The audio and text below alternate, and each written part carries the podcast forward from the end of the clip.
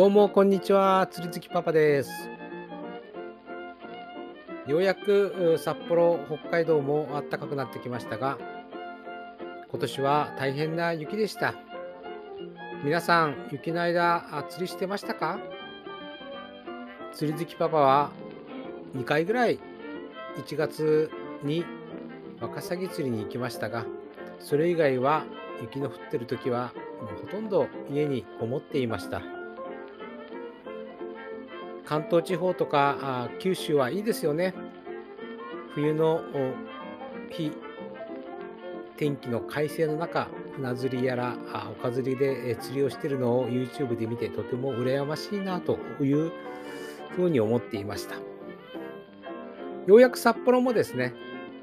北海道も雪が溶け始め暖かくなってきたので先日小樽に黒頭を釣りに行ってきました。ちょうど去年の今頃の時期やはり小樽で黒頭奇襲りした黒頭を爆釣をしたんですね。でその時の記憶があるので今回もそろそろかなと思って小樽へ行ってきました。情報では小樽の南防波堤ですか？あちらの方がちょうど黒黒頭がたくさん寄っているということで昼過ぎぐらいに小樽に到着しました。駐車場はいっぱいでした。南防波堤の下に降りる駐車場坂道のところも車がびっしり止まっているような状況でした。人はたくさんいたんですけれども場所をどうにか確保して釣りを開始しました。ちょうど釣り好きパパの左の方20メートルぐらいにですね。おじさんがいてそのおじさん黒頭をバンバン釣ってるんですね。どういう仕掛けなのかなと思ってじーっと見てみたら磯竿に5メートルぐらいかな。もう少し長いかな、えー、磯竿に、え、ブラーをつけてで、えー、垂らしてちょんちょん釣りという形で釣ってるんですね。で、そのおじさんがやたらと黒頭を釣ってました。同じく釣り好きパパの右に投げ竿の投げ、釣りをしてる人がいました。まあ、その人もですね、朝からいたらしいんですけれども、黒頭やら形のいいホッケやらを結構釣っていました。まあ、これは期待できるぞということで、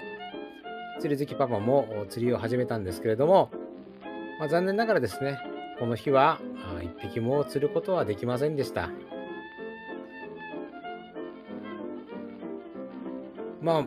魚はいるはずなんですけど、なかなか釣ることはできない。まさに、えー、釣りというのは腕なんだなということをつくづく感じました。まあ、不思議なことにですね、えその20メートルぐらい先で、えー、ガンガン釣ってるおじさんと釣り好きパパの間にもう一人おじさんがいたんですけれども、そのおじさんもですね、爆釣してるおじさんと同じように、7メートル、6メートルぐらいの磯竿にブラーをつけてちょんちょん釣りをしてるんですけれども、そのおじさんも全然釣れないんですね。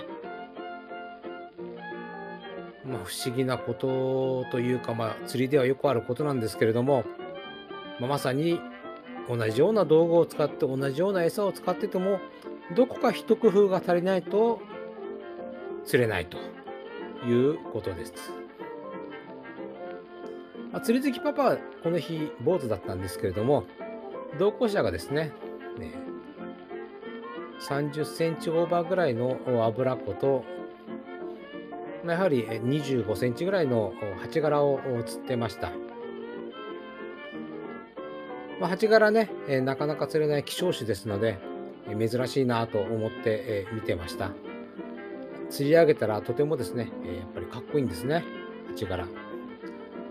で、また近いうちに、その鉢柄をごちそうになりたいなと思っています。というわけで、先日の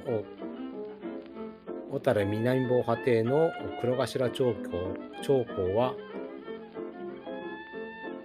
釣れてる人もたくさんいました。